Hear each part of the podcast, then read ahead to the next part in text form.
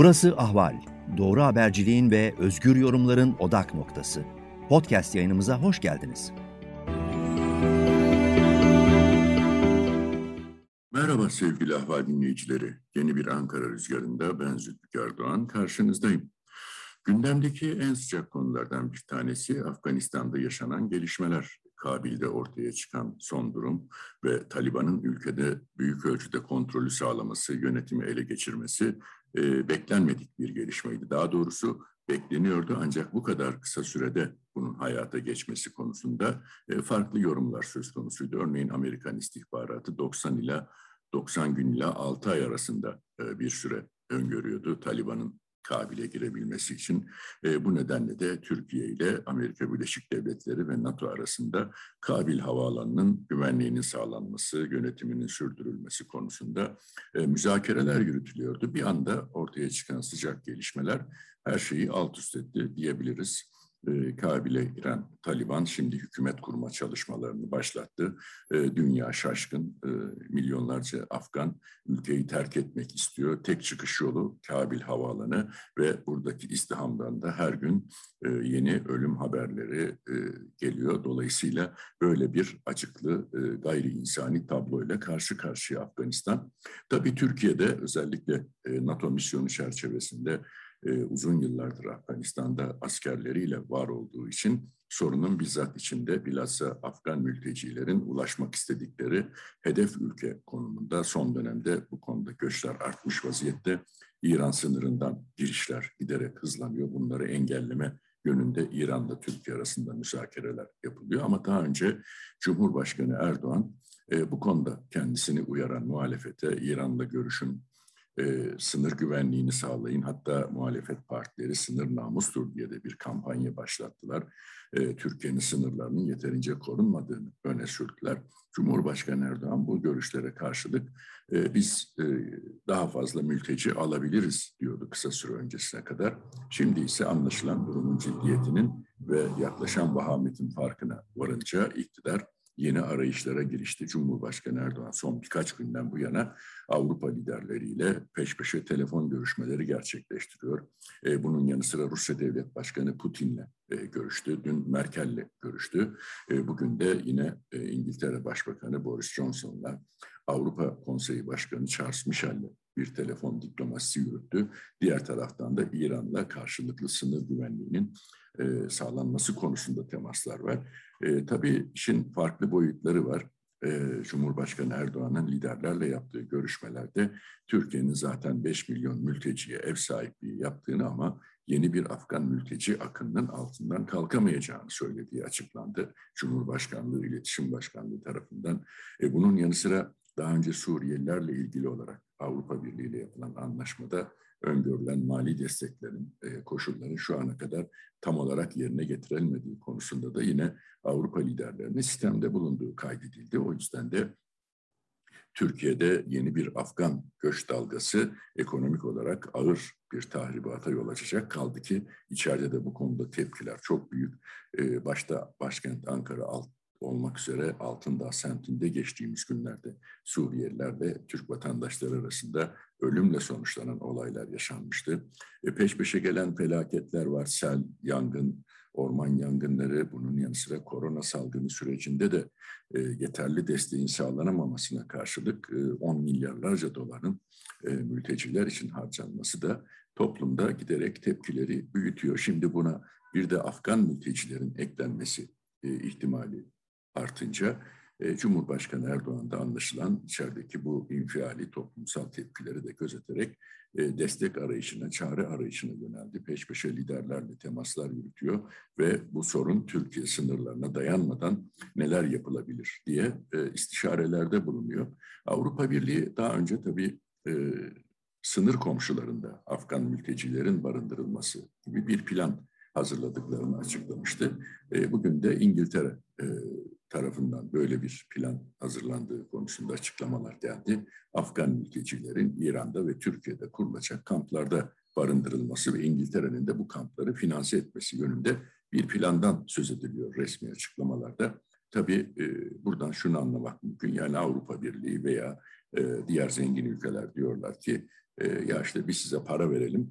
Türkiye, İran, Pakistan bu insanları işte kurulacak kamplarda barındırsın, onları e, buralardan ileriye göndermesin. E, karşılığında da biz bu kampların gideri neyse sizlere e, mali destek sağlayalım. Tabii bu e, çok ciddi bir insani yaklaşım eksikliği ve Türkiye için de bu konuda oldukça kritik bir sürecin yaklaştığını söyleyebiliriz. Her ne kadar Cumhurbaşkanı e, Taliban'la e, görüşme, Taliban'la e, temas kurma e, düşüncesini dile getirse de Afganistan'daki Türk askeri varlığının e, akıbeti konusunda Türkiye'de giderek artan e, tartışmalar var. Muhalefet bir an evvel Türk askerinin çekilmesini istiyor. Cumhurbaşkanı Erdoğan ise bugün e, İngiltere Başbakanı Johnson'la yaptığı görüşmede e, duruma göre Türk askerinin Kabil'de kalmaya devam edebileceğini söylediği ifade edildi. Tabii burada e, parasal desteğin nasıl sağlanacağı, lojistik desteğin nasıl sağlanacağı, Taliban'ın buna e, onay gelip vermeyeceği gibi sorular cevap bekliyor. E, diğer taraftan baktığımızda e, Türkiye'de tabii e, bu hafta milyonlarca memuru, kamu çalışanını ilgilendiren toplu sözleşme süreciyle ilgili son kararlar verilecekti. Eğer bugün bir anlaşma imzalanmamış olsaydı yarından itibaren e, toplu sözleşme Yüksek Hakem Kurulu'na gidecekti ve Yüksek Hakem Kurulu'nun vereceği kararı da e, memur sendikalarının bir itirazı söz konusu olamayacaktı.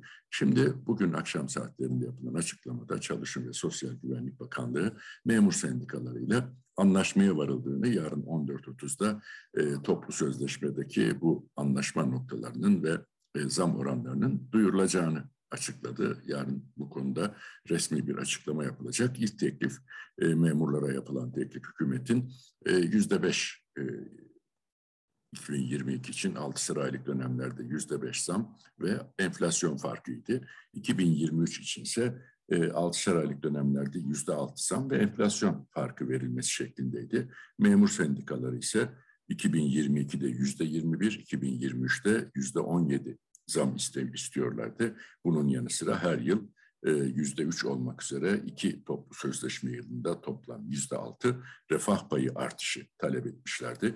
Bunun yanı sıra özellikle çok geniş bir e, memur kesimini ilgilendiren 3600 ek gösterge konusu vardı. Bu konuda da hükümet e, çok net olmayan vaatlerde bulunuyordu. Şimdi anlaşmaya varıldığı açıklandı ancak anlaşmanın içeriği bilinmiyor e, hükümet yüzde beş zam teklifinden ne kadar yukarıya çıktı?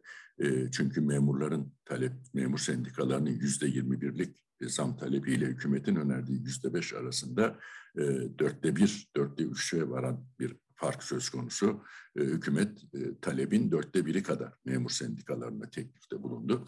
Şimdi acaba e, buna yaklaşıldı mı? Yani en azından yüzde on, on beşlik zam teklifi e, söz konusu oldu mu? Memur sendikaları e, böyle bir sözleşmenin altına mı imza atacaklar? Bu tartışılıyor. Kamu Emekçileri Sendikaları Konfederasyonu bu toplu sözleşme görüşmelerinin dışındaydı. Çünkü en büyük üye sayısına sahip iki konfederasyon Memursen ve Kamusen bu sözleşmeleri yürüttü. Memursen iktidara yakın, kamusen de MHP'ye yakın iki konfederasyon.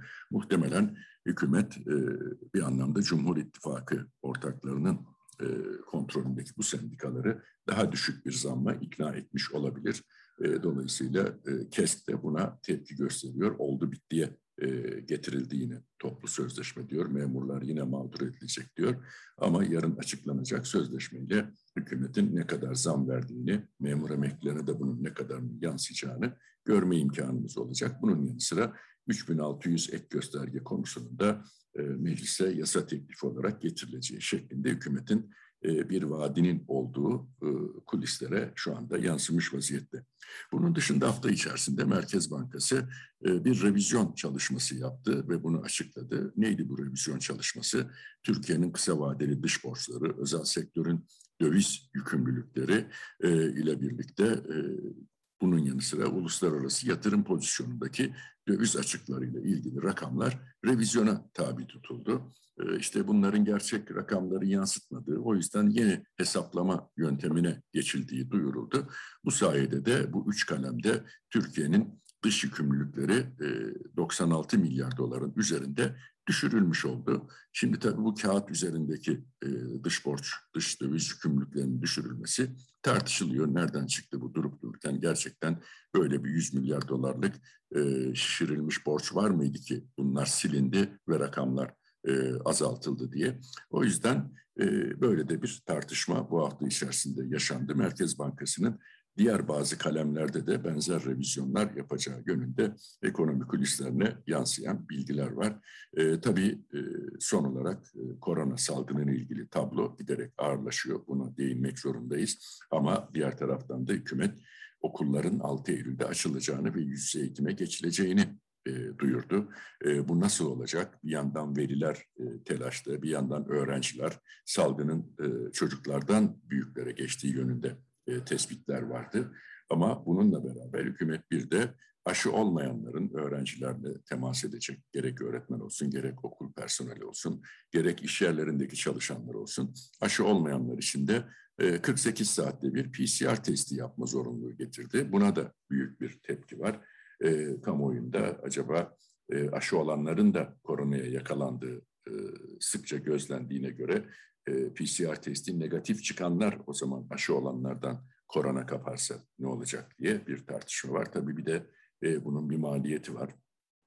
Devlet hastanelerinde ücretsiz ama 48 saatte bir e, PCR testi yaptırma zorunluluğu hastanelerde yığılmaları artıracak. Bir taraftan salgın nedeniyle vakalar artıyor. Yoğun bakımlar yüzde yetmiş kapasiteye ulaşmış durumda. Şimdi bir de milyonlarca kişi her iki günde bir e, devlet hastanelerine, kurumlara gidip PCR testi yaptırıp negatif sonuç almak zorundalar. Böyle de bir zorunluluk getirildi. Bu da e, hükümete karşı tepkileri e, büyüten yeni bir gelişme diyebiliriz bu hafta içerisinde. Evet sevgili ahval dinleyicileri, ben Zülfikar Doğan, Ankara Rüzgarı'nı burada noktalarken yeni gelişmelerle diğer programlarda karşınıza olacağımı iletmek istiyorum. Hepinize hoşçakalın diyorum.